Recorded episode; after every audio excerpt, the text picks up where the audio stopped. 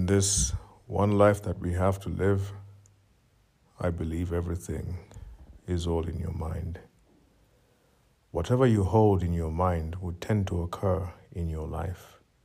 If you continue to believe as you have always believed, you will continue to act as you have always acted.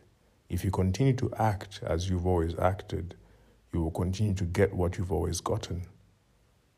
If you want different results in your life or your work or any activity, all you have to do is change your mind.